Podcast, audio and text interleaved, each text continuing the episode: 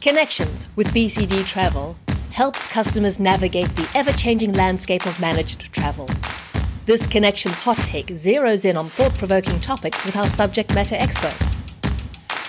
Hi, everyone. This is Miriam with the Connections by B C D Travel podcast, and you are listening to a Hot Take. Today, I've got Katie Scotti with us. She's from the B C D Marketplace team. That's actually the team that I work with. And uh, welcome to the show. Thank you for having me. I've got just a few questions for you, Katie. I thought we could get to the bottom of um, understanding our A P Is in just a few moments. So why don't you tell our listeners what an A P I is? An A P I, first of all, stands for Application Programming Interface. And what that really means is it's a connection to be able to ingest data. It's a way to plug in to the data that we serve up and be able to consume that at your leisure. So it's on-demand data that's near real time. And we have a few A P Is in the marketplace that we talk about a lot. What kind of data is available in those A P Is? Yes, we have all of our very enriched data available. The primary A P Is for our consumers are our itinerary A P I, which serves up what we call our booked data. In other words, a trip that has been reserved, possibly ticketed, modified, canceled, um, all of that available through the A P I, along with some additional remarks, essentially everything you can find in the itinerary.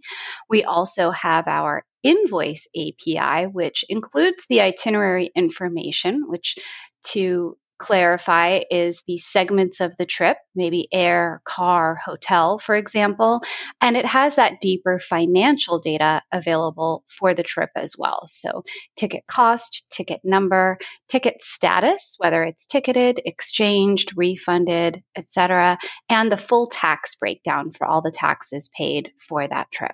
Okay, that's a great summary. And our consumers have access to all that data via the A P Is. Many of our consumers are third-party companies that our clients like to work with. But there's a new segment emerging um, that is using our data A P Is, and I'd love for you to tell us about them. We are getting more and more demand from our clients to consume their data directly from our A P Is. We have a lot of legacy data delivery methods that our clients are benefiting from today, including reports that they can run from our Decision Source platform. We have flat files that we can custom program and send to an S F T P server. And a lot of our clients are realizing the benefit of the A P I is that it's not limited to file size. It gives them control of what data they retrieve and how often, and they're converting from some of those legacy methods to the A P I integration. So what are they doing with it? Oh, that's the fun part. They I, it, They are doing so many different things. I've spoken with so many of our clients about why they want to start consuming data from our A P Is, and a lot of it goes beyond travel. So uh, first example would be we've got internet security. Um, travelers are traveling around the world, and they may be getting a request for V P N access.